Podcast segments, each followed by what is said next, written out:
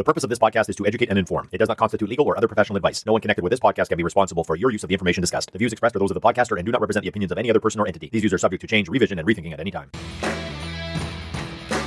Welcome to LEAP, Legal Issues in Policing, a podcast blending the demands of the book with the rulings from the bench through the lens of the badge. Police officers with a solid understanding of the law and their legal powers are more confident, competent, and effective.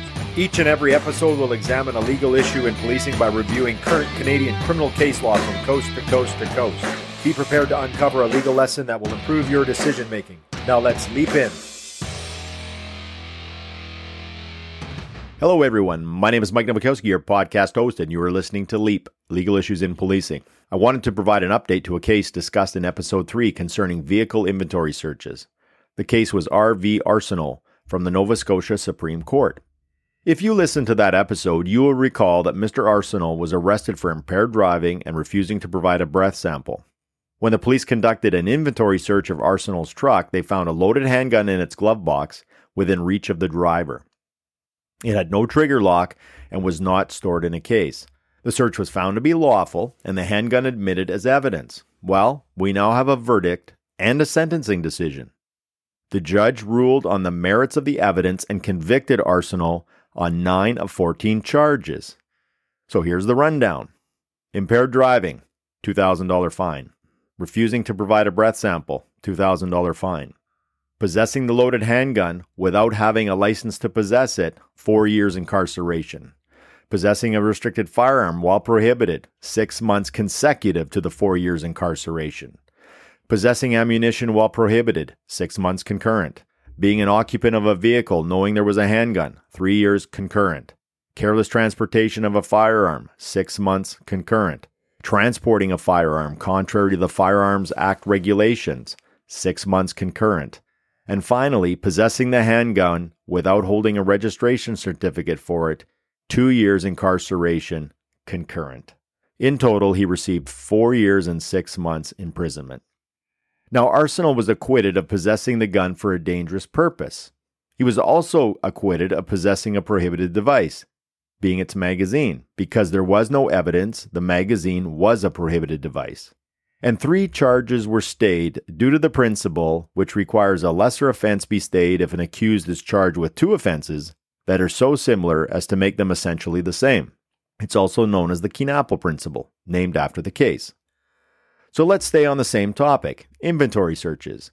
By now, having a look at a Nova Scotia Court of Appeal decision recently released and indexed as RV Myers 2022 NSCA 69. A link to that case will be found in the episode notes. So, what happened in the Myers case? A police officer saw a truck with a crooked license plate that was only partially attached, and it had a taillight burnt out. The officer ran the license plate number and learned the plate was not connected to the truck. The officer stopped the truck and immediately recognized its driver as a person who had recently been arrested on drugs and weapons charges. The driver told the officer that he did not have insurance for the truck and that the truck was not legal. The officer called for backup and a tow truck. The officer decided he would issue tickets to the driver for driving with no insurance and driving an unregistered vehicle. The truck was to be towed because the officer was not going to allow it to be driven. It was not insured and did not have a proper license plate. The officer saw a large wad of cash on the truck's dash, along with a Pictou County biker support badge and a portable debit machine. Now, the case didn't say much about the Pictou County biker support badge, but I did find a 2021 article from the CBC reporting there were 14 active outlaw motorcycle gangs in Nova Scotia, including the Highlanders MC, Pictou County, which was reportedly a Hells Angels support club. Now, I can't say with certainty that this is what the support batch related to, but my police instincts push me in that direction. If you are in Nova Scotia and know more about this, perhaps you could drop me an email and let me know if my instinct is correct. Now, before towing the truck to a third party lot, the officer was going to conduct an inventory search. However, there was also a passenger in the vehicle. His name was Luke Myers. Both occupants were removed from the vehicle and detained. The driver sat in the back of the police cruiser. He was handcuffed. The officer had safety concerns related to the driver due to his criminal history. Myers, the passenger, stood on the sidewalk. He was patted down and a small pocket knife was found, but the officer had no safety concerns related to him. The officer started the inventory search by opening a backpack located on the floor on the passenger side of the truck. When the officer saw an unsigned bank card, marijuana, and cocaine in the backpack, Myers was arrested, the inventory search was stopped, the truck was secured, and a search warrant for the truck was obtained. In the backpack, police subsequently found a bag of cannabis, a bank card belonging to an unknown individual, cocaine, ice pills, a spoon, cash, a scale, and baggies. In the truck, police found a money clip with money along with the driver's bank card, a Samsung phone with 20 missed calls, money in the ashtray, a score sheet, a USB stick, a pellet handgun under the driver's seat, and a 22 caliber bullet. Myers also provided a videotape statement to police. Myers was subsequently charged with two counts of possession for the purpose of trafficking. One count related to PPT cocaine, the other count related to PPT methamphetamine. At his trial in Nova Scotia Provincial Court, Myers argued the inventory search was not reasonable in the circumstances and breached his rights under Section 8 of the Charter. That's the right to be secure against unreasonable search or seizure. If the search of his backpack was unlawful, Myers argued the discovery of its contents, his statement made to the police, and an expert's opinion that the exhibit seized would be indicative of Myers possessing the methamphetamine and cocaine for the purpose of trafficking resulted from the illegal search. As a consequence, he wanted the drugs, the statement he gave, and the expert's report excluded as evidence. But the trial judge rejected Myers' contention. The trial judge noted that the purpose of the inventory search was for officer liability reasons. The police do not want to be blamed or held liable for items that allegedly disappear from a vehicle once it has been towed away. In addition, the inventory search is conducted to ensure that there are no weapons or other hazards in the vehicle before it is towed. Myers was convicted on two counts of possessing a controlled substance for the purpose of trafficking. The judge also noted that courts must be extremely vigilant in any situations where an individual is stopped roadside by the police and the police then proceed to search that person's vehicle to purportedly conduct an inventory search of it. The judge recognized that an inventory search cannot be a roundabout way of conducting a fishing expedition of a vehicle in the hopes of possibly finding evidence of a crime. In the end, the judge found the inventory search was authorized, conducted reasonably, and did not violate Section 8 of the Charter. And even if there had been a Section 8 breach, the judge would still have admitted all of the evidence under Section 24.2. In his view, any breach of Myers' charter rights was minor, and the traffic stop involved serious considerations for officer safety, and some steps would have been taken to ensure the safety of the officer and of the public by conducting an inventory search. Now, Myers wasn't happy with this result. He appealed the trial judge's decision to a three member panel of the Nova Scotia Court of Appeal. Although Myers thought the judge cited the correct law in relation to inventory searches, he suggested the trial judge did not apply the law correctly. Myers said the Court of Appeal should exclude the evidence arising from the charter breaches and enter acquittals in relation to the CDSA charges. So now the Nova Scotia Court of Appeal had to determine whether the search of Myers' backpack that was located in the front of the truck was lawful or not. Remember, the Crown sought to justify the search of the backpack as being authorized as an inventory search. There was no suggestion the backpack was opened as an investigatory search or incidental to arrest. Myers conceded that Section 273 of Nova Scotia's Motor Vehicle Act implicitly authorized a search of the truck for inventory purposes because it was being seized under that provision. However, Myers suggested the search was not conducted in a reasonable manner, in that it exceeded the parameters of an inventory search. He suggested the solution was simple. He should have been given his backpack, and sent on his way before the inventory of the truck began. After all, he was only a passenger, and there was no justifiable reason for the backpack to be part of an inventory search of the vehicle contents. Now, Nova Scotia's Court of Appeal looked at how other jurisdictions applied the law in relation to inventory searches, including Ontario and British Columbia. In doing so, it teased out the following principles to apply in assessing whether an inventory search triggered by the impoundment of a vehicle pursuant to the Motor Vehicle Act was conducted reasonably. And I quote Number one, courts must exercise vigilance in assessing whether an inventory search was conducted reasonably. The power of police to search the contents of a vehicle under the detention power contained in the Motor Vehicle Act is one fraught with the risk of purposeful or inadvertent misapplication. Police must be vigilant that the manner in which an inventory search is conducted does not go beyond its purpose. Number two, The purpose of an inventory search is to document the contents of a vehicle that will be taken into possession of the police. Number three, whether an inventory search is conducted reasonably will depend on an assessment of the totality of the circumstances in a particular case. Number four, given its purpose, a reasonable inventory search does not extend to personal property of occupants that will not remain in the vehicle when taken into police custody. Number five, occupants should be given the opportunity to remove their personal belongings from the vehicle prior to it being placed under police control, unless doing so would interfere with the investigation being conducted. Number six, as the Crown has the burden of establishing the inventory search was conducted reasonably, police should explain why personal belongings which could have been taken by occupants were retained and or searched. And number 7, if personal belongings such as a purse, backpack, or bag remain in the vehicle after it is placed in police control, it is reasonable as part of an inventory search to document the contents thereof. It is important to recognize the opening of a purse or bag in one situation may be found to be part of a reasonable inventory search, whereas the context in another case may lead to the conclusion such action is unreasonable.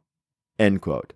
Now, this is nothing new. I went over all of this in episode 3. And if you listen to episode 3, you'll remember that I said you need to consider allowing a driver or occupant to take possession of any personal property contained within the vehicle they wish to retain assuming that in doing so it does not interfere with your duties. After all, with an impoundment, the objective is to impound the vehicle, not its contents. If this occurs, you are not searching this property because you are not taking charge of it. There is no automatic right to search a passenger's personal belongings as part of an inventory search because of the MVA infractions of the driver. So that's where the trial judge blew it. He knew the correct law, but failed to properly apply it.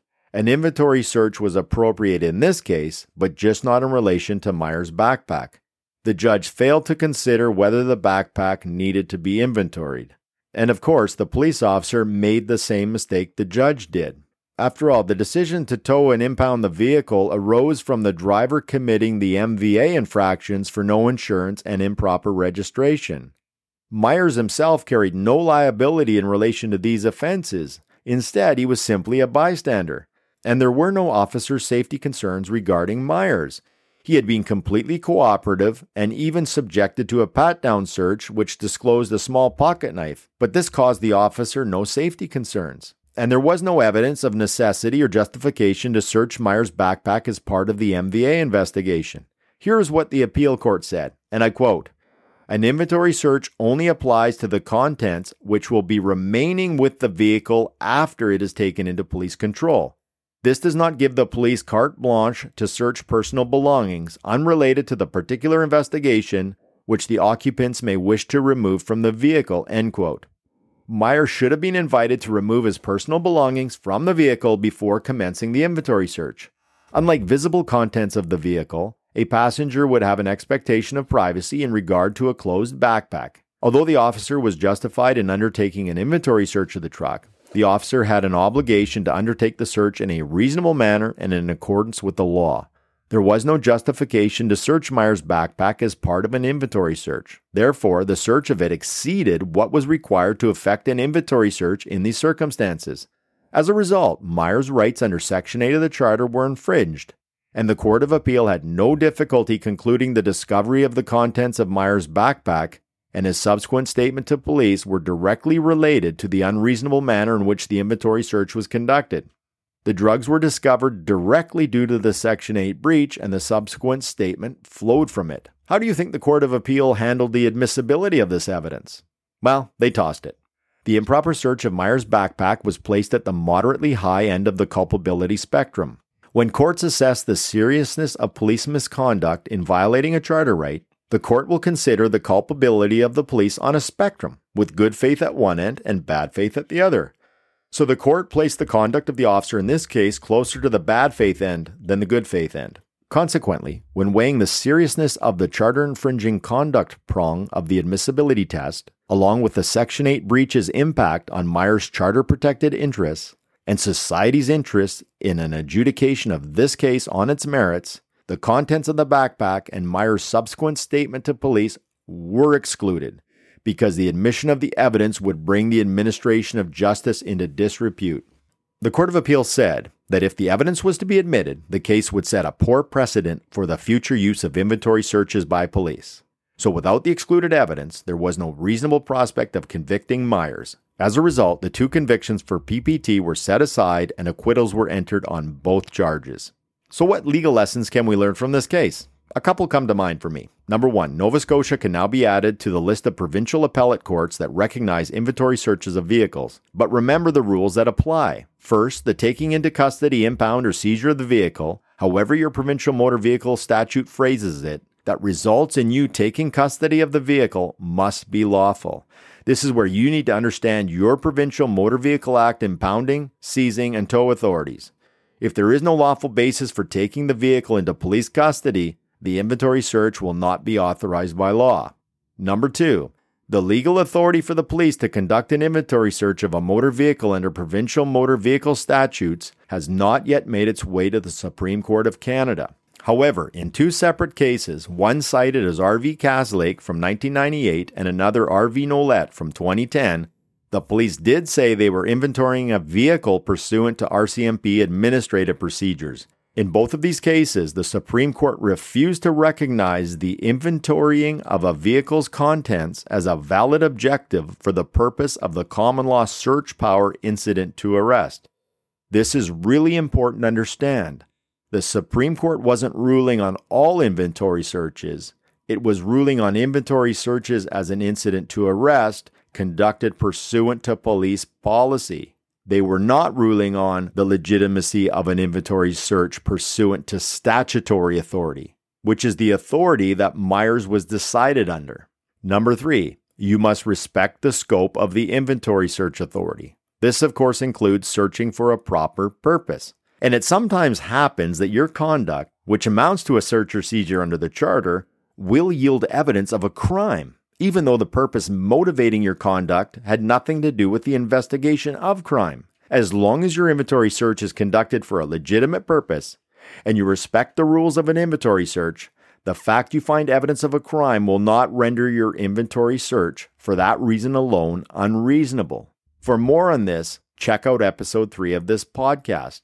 And of course, when you do impound a vehicle, offer its occupants a chance to remove their personal property before you conduct your search. Before wrapping up this episode, I must also mention that Myers tried to argue that his rights under Section 9 of the Charter, that's the right not to be arbitrarily detained or imprisoned, were breached because, as a mere passenger, he was improperly detained during the traffic stop. He claimed he was detained for some 15 minutes before he was finally arrested and read his rights. Now, the Court of Appeals said there was no question that Myers was detained by police up to and including the time when his backpack was opened and searched by the officer. But the trial judge did not turn his mind to the arbitrariness of Myers' detention, something the trial judge was obligated to do. The Court of Appeal, however, also opted out of addressing the issue. It already decided to exclude the evidence because of the unreasonable search. Finding an additional charter violation wouldn't have changed this outcome. So, what do we learn from this? One thing for sure we cannot, I repeat, cannot, Use this case for any sort of authority that a passenger of a traffic stop who has committed no traffic violation themselves, such as not wearing a seatbelt, or is not otherwise detained for investigation, can be handled in the same manner the officer did in this case. Remember, Myers was patted down and detained up to the time of his arrest, which included the time police commenced the inventory search of the truck and searched his backpack. We don't know how the courts would have decided on the legality of how the police handled Myers. If you think this podcast would interest others, please share it. And if you have a topic you would like discussed in a future episode, you can email me at legalissuesinpolicing at gmail.com. That's legalissuesinpolicing at gmail.com. Or maybe you feel like providing me with some feedback. Either way, I would love to hear from you. And remember, be careful what you practice. You might get good at it. Be smart and stay safe.